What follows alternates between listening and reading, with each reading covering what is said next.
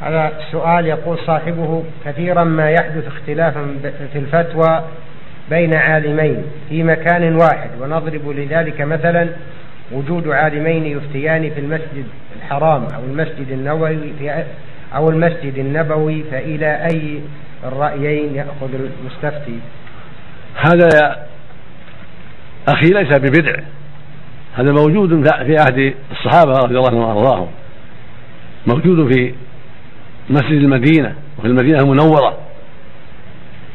يقع الخلاف الفتوى في عهد الصحابة رضي الله عنهم وأرضاهم ثم من بعدهم ليس بمستنكر وليس ببدع ولكن الواجب على أهل العلم أن يجتهدوا في توحيد الفتوى مهما أمكن وأن يتذاكروا في توحيد الفتوى والتقارب فيما بينهم مهما أمكن. فإن لم يتيسر ذلك وجب أن يفتى كل واحد بما ظهر له وبما اطمأن إليه والمستفتي يتحرى كما تقدم من هو أقرب إلى الحق؟ من هو أتقى لله؟ من هو أورع؟ يتحرى في ذلك. وإذا كان عنده بعض البصيرة تأمل في أدلة الفتوى حتى يطمئن قلبه. نعم.